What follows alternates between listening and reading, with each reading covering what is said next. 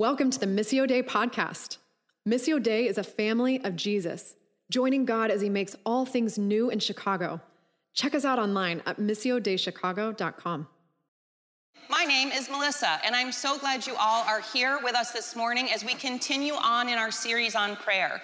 Just to remember, uh, to remind you of the overarching path that we've been on since we've come back to meeting in person. We started in the first half of the book of Acts, and we started to look at the marks of the early church. What was marking this community of people who were God's people, doing God's uh, mission here on earth? Because right now, if we turn on the news, we can see that in some ways, our church in America is not living up to her original intent. And we want to be a people coming together in the way of Jesus. So we looked at the marks of the early church, and now we're doing a deep dive into prayer. And for that, we left the book of Acts for a moment to turn to the words and life of Jesus Christ. And so in the course of his ministry on earth, Jesus taught people how to pray. We have two of those teachings recorded in what we now refer to as the Lord's Prayer, and one in Luke, one in Matthew. The words are a little bit different, but this just reminds us, but the theme, the arc of it remains the same, because Jesus, of course, would have taught these lessons time and time again as he was in different villages and with different groups of people. So today we go to the second half of the Lord's Prayer. Um, also within this series, we've been doing prayer cards and different prayer practices, like reading the Lord's Prayer together to have that shape us. Oops, if you didn't notice, I missed last week. I got halfway through my sermon and realized I missed that part of reading it together. My bad, sorry. But we also have been having these prayer cards, and our intent has been that each week we would share a different practice of prayer with you, because sometimes prayer life can get a little stuck or just need some, some change, or it's good to practice in different ways. So these are intended for you to collect them and, and just leave them in your Bible or at your bedside. Today, the practice that we're pushing into is reading pre-written prayers. I took today's prayer, which we'll get to a little further on in the sermon, from the Book of Common Prayer. In my own life, I never really dove into corporate pre-written prayer. I never did. I just grew up in church, and when I was saying words that were previously written with a group of people, I kind of checked out. I'm just being honest with you guys. It didn't feel like my own prayer language. With age and with trying different prayer practices, I've come to appreciate what beauty there is in joining in with prayers that the church has prayed together through history, through different nations and different languages, but the prayers shared with the community of saints. There's beauty in that. The one I gave you that I picked from the Book of Common Prayer for this morning is a prayer of confession. We'll get a little bit more later on this morning and why I picked that one, but when you come up for communion, I encourage you to take this, for sometimes when your prayers just get stuck, you can lean in on the prayers of the ancient church uh, in your time with the Lord. Anyway, back to the Lord's Prayer. In the version that we're reading, we're learning from the N R S V version in Matthew's Gospel, and Jesus says, uh, last week he pushed into the first part, "Pray then in this way, our Father in heaven, hallowed be your name.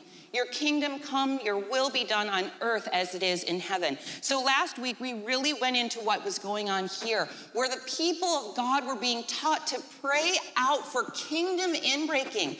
God, let our hearts line up with your will, with your kingdom. Would your name be made holy by you, holy God? Bring kingdom flourishing. Big, divine, holy requests that we're bringing before the Lord. And then we go right to this. "Give us this day our daily bread. And forgive us our debts as we've also forgiven our debtors. And do not bring us into the time of trial, but rescue us from the evil one." And then Jesus goes on to teach, "For if you forgive others their trespasses, your heavenly Father will also forgive you. But if you do not forgive others, neither will your Father forgive your trespasses." That's not my favorite group of verses in the Bible, just personally being honest, but we're gonna talk about it. So we go from this big holy acknowledgement of who God is to daily bread. And we notice in the second half of the Lord's Prayer, remember last week we talked about your will, your kingdom, your holy name. And this second half, it's us. It's give us, forgive us, deliver us. It still remains a prayer for the people of God, not just individualistic at all. So first, we acknowledge who God is, offering praise and posture, and then we go to simple, physical, everyday needs. Remember last week, Jesus had taught his disciples, you don't need to babble. Doesn't mean keep your list short, right? It means you don't need to get the attention of a finicky God by using all kinds of fancy words. Your Father knows what you need and wants to give you good gifts. And that includes everyday physical human needs. We're saying, you're heavenly, you're holy, and I can talk to you about the simple needs of my human body, my, my little self, and you care. This little phrase, this switch from the holy to the daily is really, really beautiful and striking.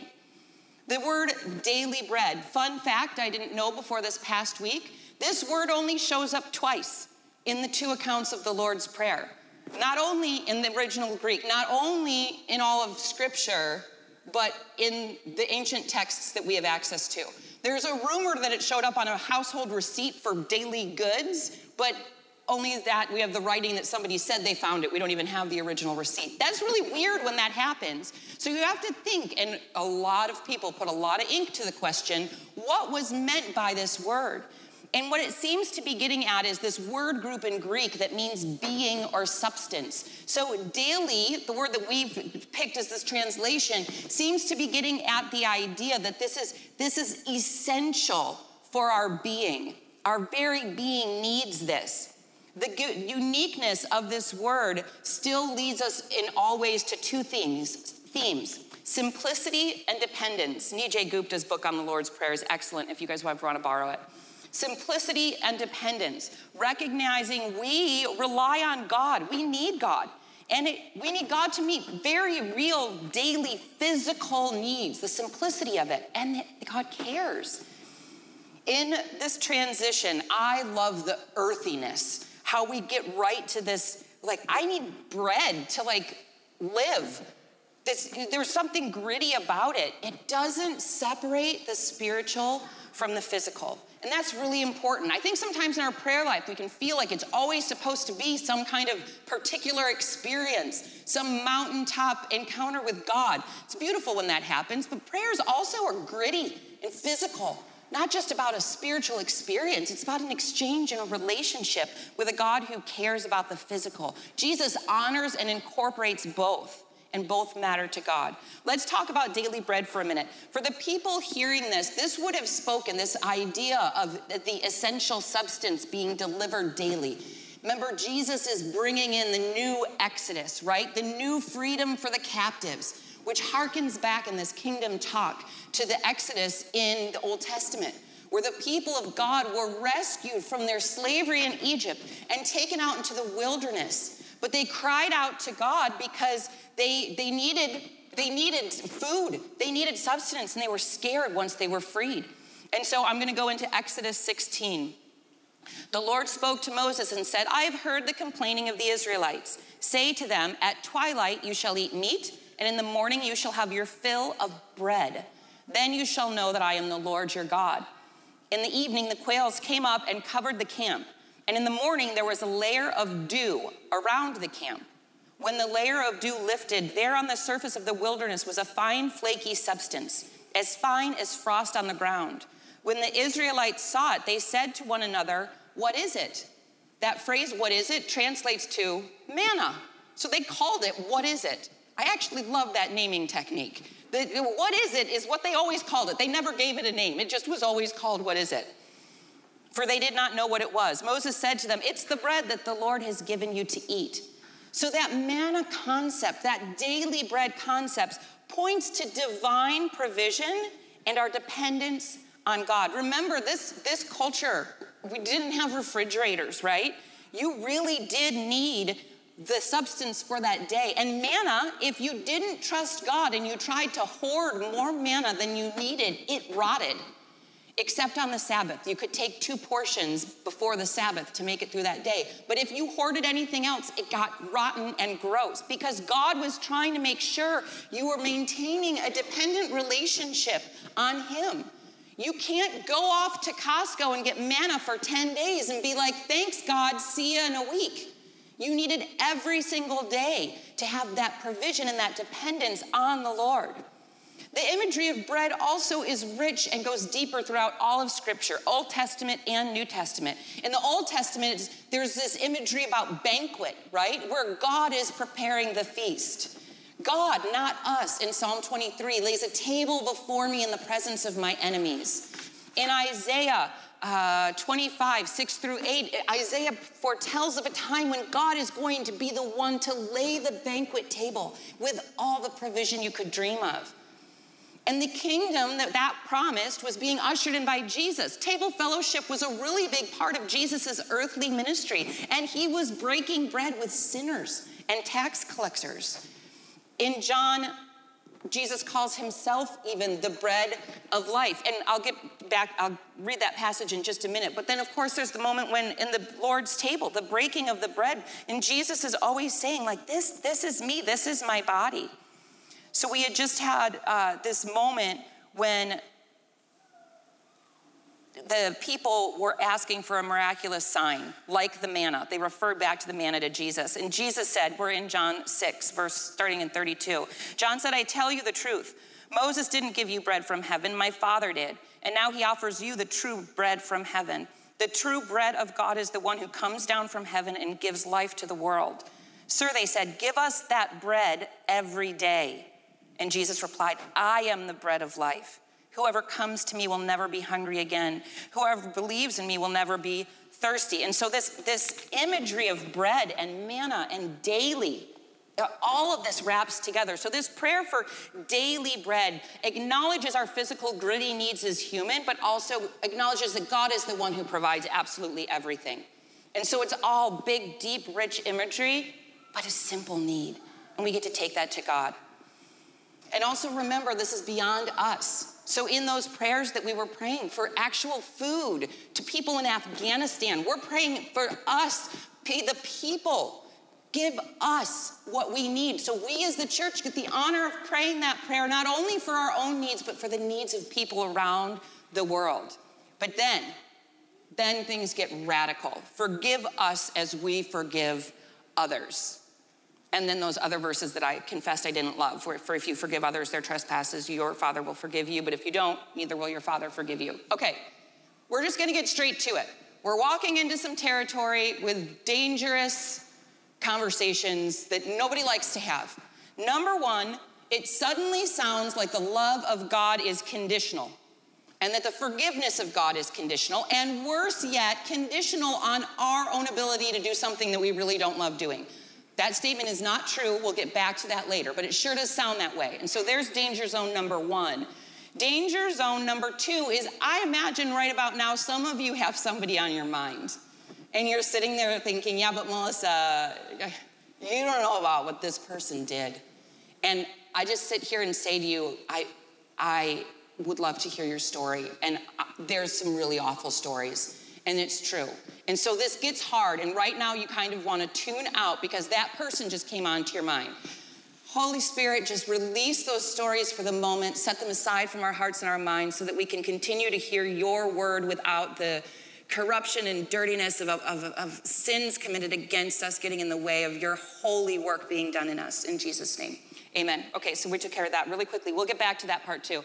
But number three, talking about forgiveness means we have to talk about trespasses, which means that somebody's going to sit in the front of a church and start talking about sins and how we're sinners. And nobody likes that part either. At least, I don't know of anybody who does. So let's talk about it and just get that part over with. The Lord's Prayer presumes and confesses sin.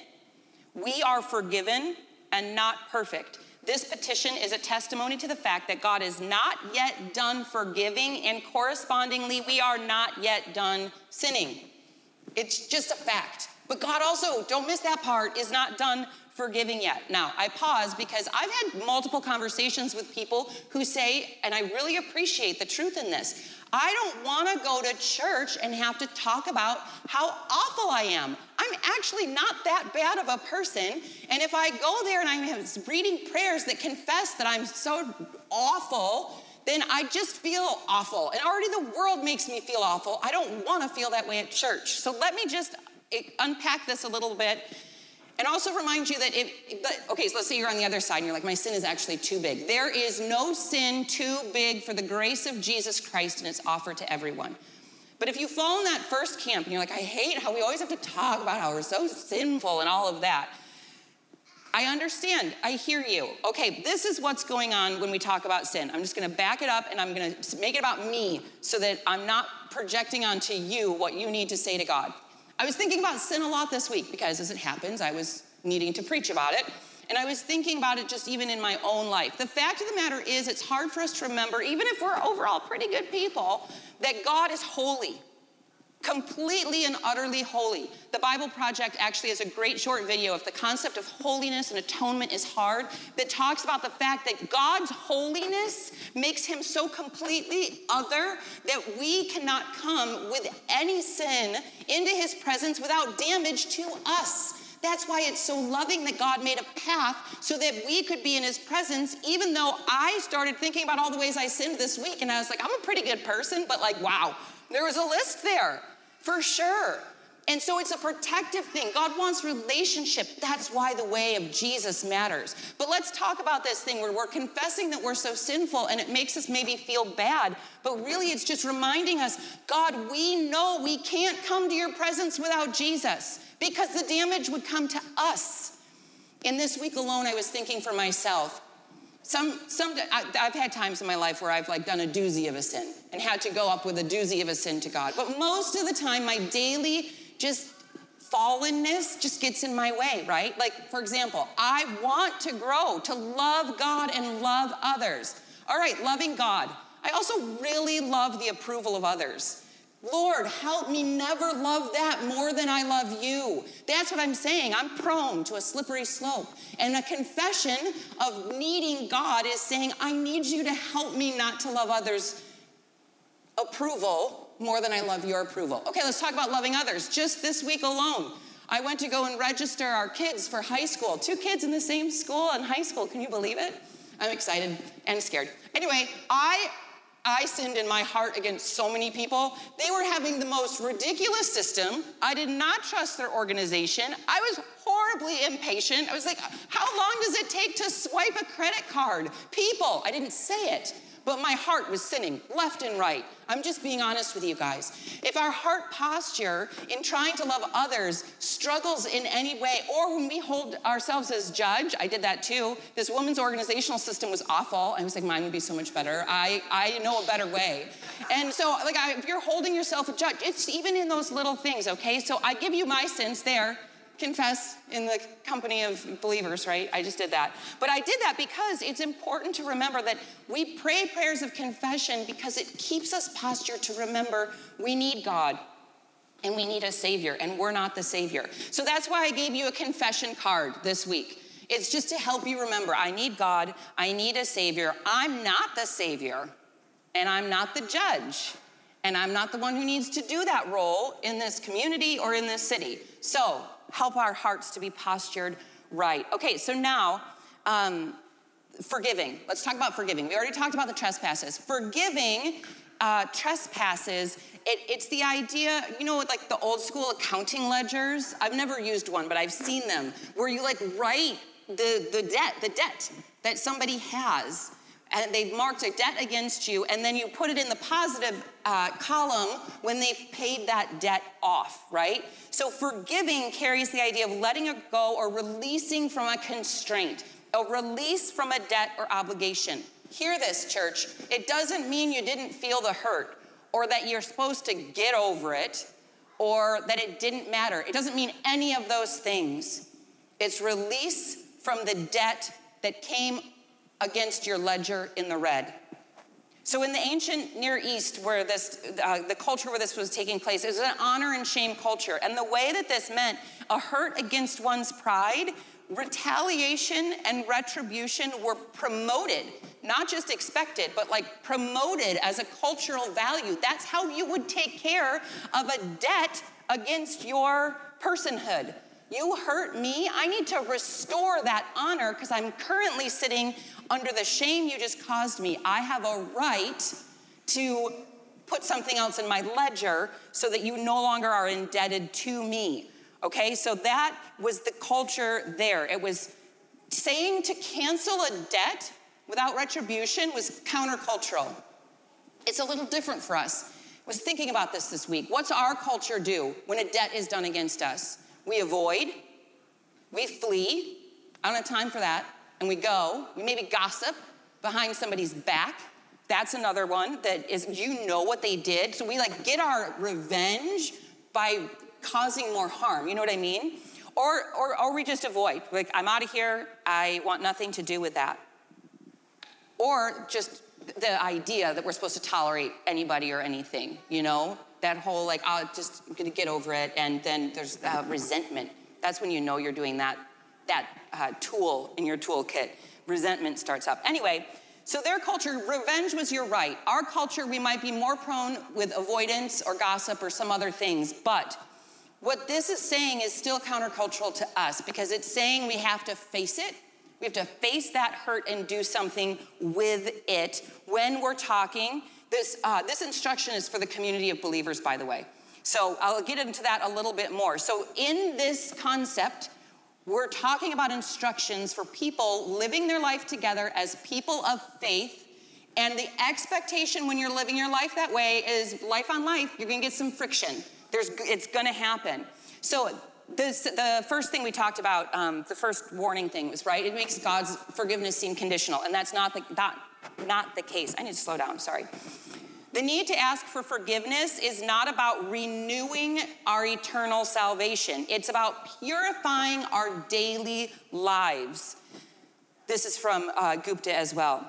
It strengthens our relationship with God and with others so that we may serve as holy vessels to do God's work in the world. So what that means is that being a forgiven person means that you also want to daily purify our lives and our relationships in such a way that we can be forgiving people and live that out. Think of it kind of as um, being forgiven by God, which we are when we've stepped into this, this, uh, this Jesus way. It's reciprocal, reciprocal, but in a way that you can kind of pay that forgiveness forward to somebody else, even if they don't deserve it from you. You still have it to give to somebody else, to even out their ledger. In Matthew eighteen, one of the disciples asks Jesus, okay, but how many times do I need to forgive a brother? So I'm going to start in twenty-one, and I might kind of paraphrase this. This is the parable of the unforgiving debtor. Peter said, how many times do I forgive somebody who, uh, sins, who sins against me? Seven times, and Jesus says, no, seven times seven, which isn't actually for the math. It's uh, seven is a number of perfection, and it's like totally times totally is what that seven times seven means. Um, and so then he tells this story. He tells the story, I'm just gonna paraphrase, about um, um, a master who has, uh, somebody owes him a debt of like, the equivalent of millions. He owes him this debt, and he comes, the master comes and is like, you need to pay me my millions back. And the guy is like, I can't do it, I don't have it, falls down and begs forgiveness.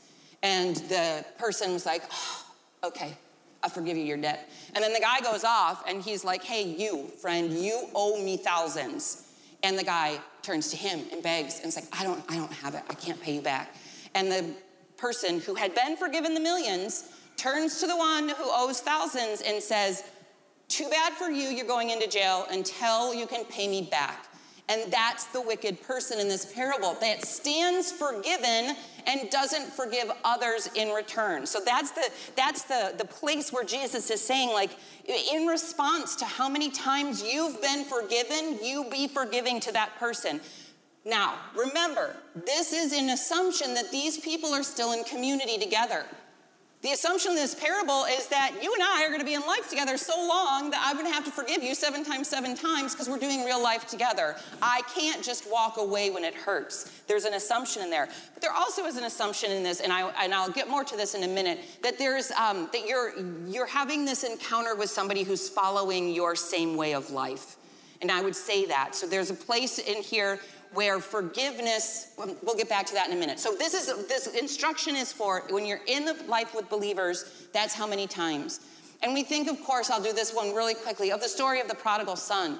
where the damage was done, the reputation and the hurt to the father. Basically, the son disowns the father, takes his inheritance, spends it all, and when the son realizes, I've done a bad thing, I'm going to go back and just try to be a slave in his household, not even be forgiven, just be like fed, you know, and find work with him because I've messed up so badly. When he comes back, he finds the father scanning the horizon for the son who's been wandered off and running. It was not uh, dignified for a man to run in his way of life. He's got rings, he's wealthy, his robes would be flapping. It's not dignified to run in that culture. He runs to the son, embraces him. He's so ready to forgive. That's an active posture of like, I can't wait to forgive you and have our relationship made right again.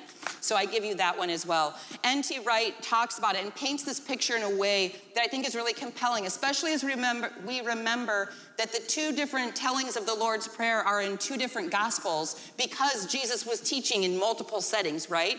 N T Wright says, Jesus was going from village to village throughout the lovely Galilean countryside, announcing the kingdom had arrived, that forgiveness of sins was happening, that God was transforming his people. And when people responded to his call, he gave them instructions on how they should live as forgiveness of sins people.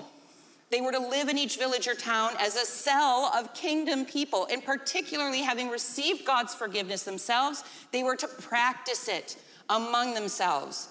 To not do so would be to not grasp what was going on. If you didn't live forgiveness, you were denying the very basis of your own new experience. I love that. If you didn't live forgiveness, this prayer reminds us that if I'm actively trying to live this way, my prayer life and my living life are one. They're together.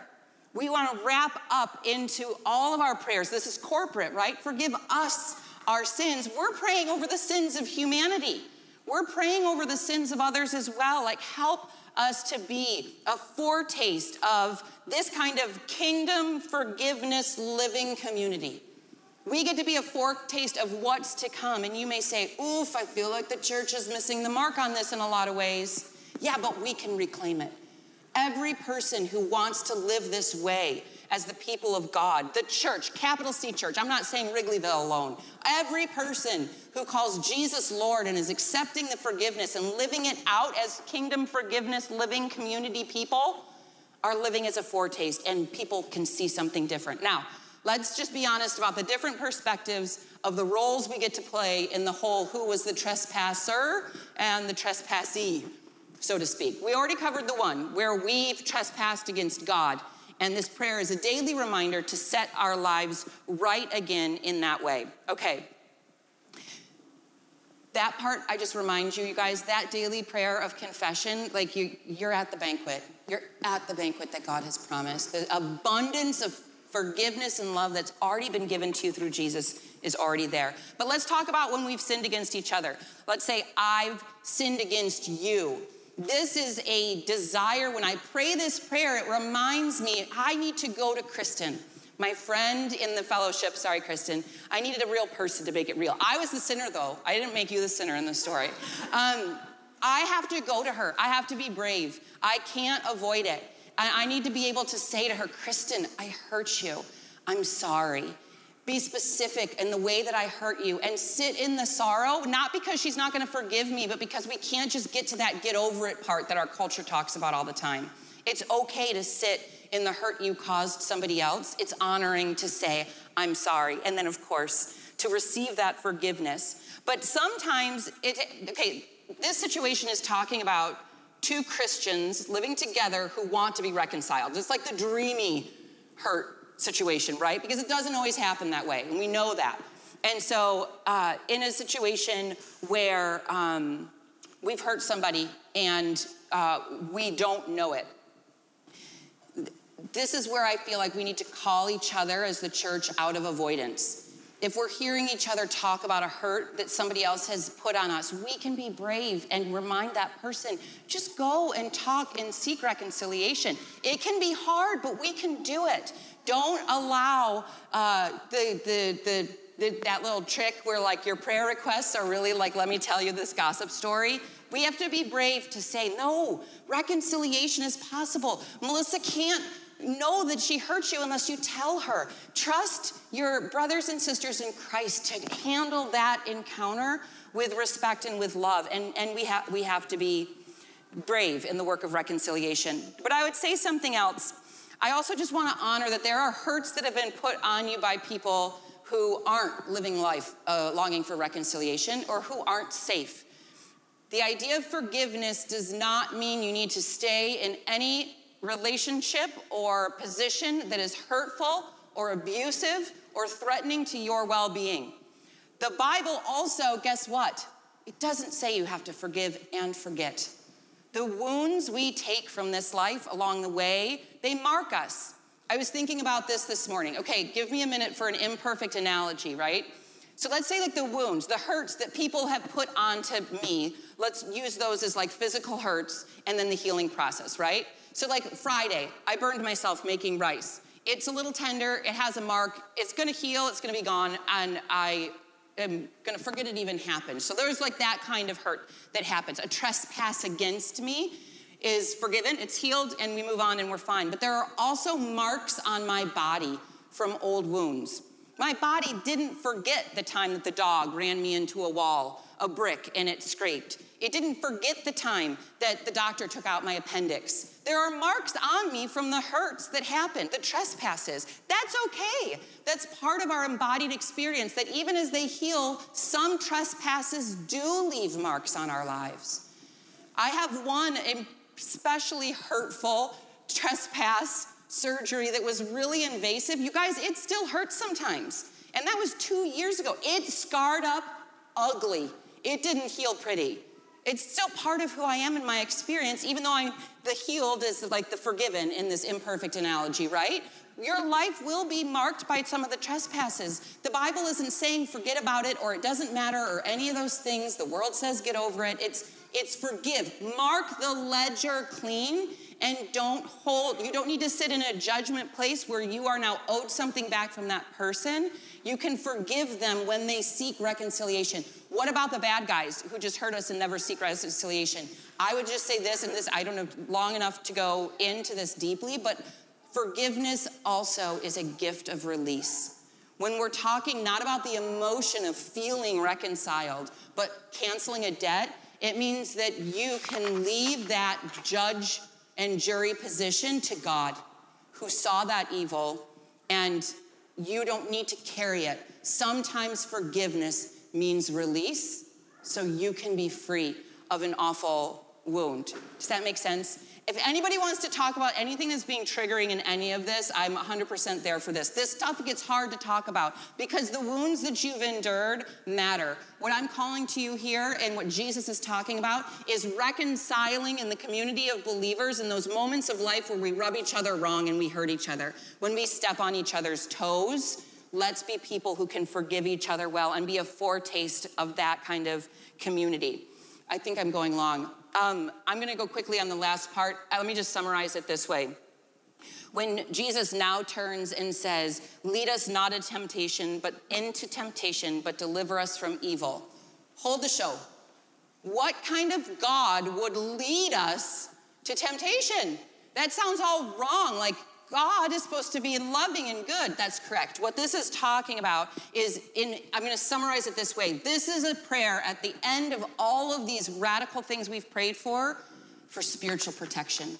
It's an acknowledgement that there is a spiritual battle going on in this world. The temptation here means a testing, a trial, or a tribulation, not like tempt me to cheat on my diet or something like that. It's talking about a time of testing. It's a spiritual tribulation. It's a reality in the spiritual realm. Christianity lives in faith, knowing that the utter, God is utterly good. It is impossible for God to be complicit in evil. So I'll give you a couple of tools. Ephesians six tells us that the sword of the Spirit is the word of God. So I'm giving you spiritual or scriptural references for this. James one thirteen, no one when tempted should say I'm being tempted by God, for God cannot be tempted by evil, and he himself tempts no one. But one is tempted by one's own desire, being lured and enticed by it. Then what the desire, then When that desire has conceived, it gives birth to sin, and sin gives birth to death. So don't be deceived. Basically, what that's saying there is that God isn't the one doing the tempting. What we're crying out is, uh, don't leave me in testing. Don't leave me, God, when I'm in temptation. Don't leave me or forsake me when I am in a time of trial. And don't let me be overcome. First Corinthians ten thirteen, no testing has overtaken you that is not common to everyone. God is faithful, and he will not let you be tested beyond your strength, but with the testing, he will also provide the way out so you may be able to endure it. What that means is testing and trial will come. God is never the author of any evil or sin. But when that comes, God, don't leave me in my testing. Show me the way out. And scripture is a huge piece, and prayer. That's why we're diving into prayer. Prayer is such an important tool in the reality of the spiritual battle that is in this world. We have to recognize the reality of power and the power of evil, and in order to uh, face it, it has to be able to, we have to be able to say, like, this is a reality, I'm not gonna avoid it, so then I can face it through the power of Jesus, which is what we can do. You can't pray this prayer from a safe distance. This is real, deep, spiritual battle stuff. And we remember as well, Paul reminds us in Romans eight, That, that when we feel like we can't even pray, we don't even have the words, the Spirit joins us. The Spirit joins us with words we don't even understand and can hold us in prayer. That's why we can have a prayer posture even without words. The whole world is groaning for this kingdom inbreaking to come. And so this part of the prayer, I would say as I close, is just like a reminder that we have, don't be sleepy. The enemy is prowling like a lion waiting for someone to devour. And that imagery, while it sounds a little bit like Narnia or something, the fact of the matter is, what it's getting to is a deep truth. There is a spiritual battle out there. And this prayer, this whole prayer, don't let it ever be rote in our reading it or in you clinging to it in times of temptation. There's huge spiritual, holy, beautiful, sacred tool being used to protect us from the evil one. So as we close, I would just want to do something um, that we do every week, but just say a few words around our communion table, especially for today. It struck me that in multiple parts of this prayer in my reading, and I was reading a lot this week, um, the Eucharist table kept coming up in different ways. First of all, of course, we think of it with the daily bread. Jesus is the bread of life. Whenever you take this bread and drink this cup, do this in remembrance of me. And as we've been praying this holy prayer, I would just remind us, like when we take this bread and drink this cup, we are remembering that we, yes, we need forgiveness for the trespasses we have done. And the way that we have that is through the body and blood of Jesus. We thank Jesus when we take this Eucharist cup. But I would also say this. There's teaching in scripture that says before you come to this table, because this is like a whole church reconciling with Christ as the head moment. That's like the big dealness of the Lord's Supper. But the thing that I would remind you of is this, is that it says, if you go to the table and you remember that you have a grievance against a brother or sister, stop. Go and be reconciled with them before you come up. And what that means is that we take a moment to posture ourselves now to think, is there something that I'm holding in my heart that I am ready to release from my accounting ledger? Is there somebody who's hurt me who may not even know? And I need to forgive them either by uh, approaching them and doing the hard work of reconciliation within the safety of the body of Christ, because the other people here are living kingdom uh, uh, forgiveness lives too. And so they will help do that hard work of reconciling and having that account ledger clean. But maybe today you realize that you're just still holding on with so much angst about somebody who's hurt you so much. And today I need to tell you, you can just be free. Forgiveness doesn't mean it didn't hurt. Forgiveness doesn't mean that you're not scarred. Forgiveness doesn't mean that it wasn't a travesty. It means that you can say, God, I can't hold it anymore. Will you be the judge and jury? Help me be free. And an act of forgiveness like that, the heart may take a long time to follow. Just like my scars two and a half years in and still ache some days. We are here together for that hard work. Your heart can follow, but you can release the judge and jury seat so that you may gain freedom in Jesus' name from the hurt that was given to you. And we are here, church, for that long, hard work, because that's a different kind of forgiveness than what we're talking about with the scrapes that we make in each other's lives. So, Lord Jesus, we thank you that through your body and blood, you have given us access to you, the bread of life. Help us to be forgiveness people. God, it's hard to be forgiveness people. Thank you that your forgiveness isn't dependent on how well we do it, but help us be willing every day to receive the forgiveness you first gave us and to be active in trying to live that out towards others. Help our ledger sheet reflect that we have been made clean on your ledger sheet, that you see us before you, holy, righteous, and redeemed, because we're covered in the very uh, mantle of, of, of Christ's self right now. You see him when you look at us, because he covers us in his grace and in his forgiveness, his mercy. We thank you for that holy truth, God, that's sort of too big to grasp sometimes, but we cling to it because we believe your promises are true. Thank you that your mercies are new every morning. Help us to live every day as forgiveness kingdom people as well. We need your help, Holy Spirit, because that's a big prayer to ask. But we believe it in faith. In Jesus' name, amen. Thanks for tuning in. We love to keep the conversation going. Find a weekly gathering or gospel community in a neighborhood near you. To find out more, check us out online at missio dei chicago dot com.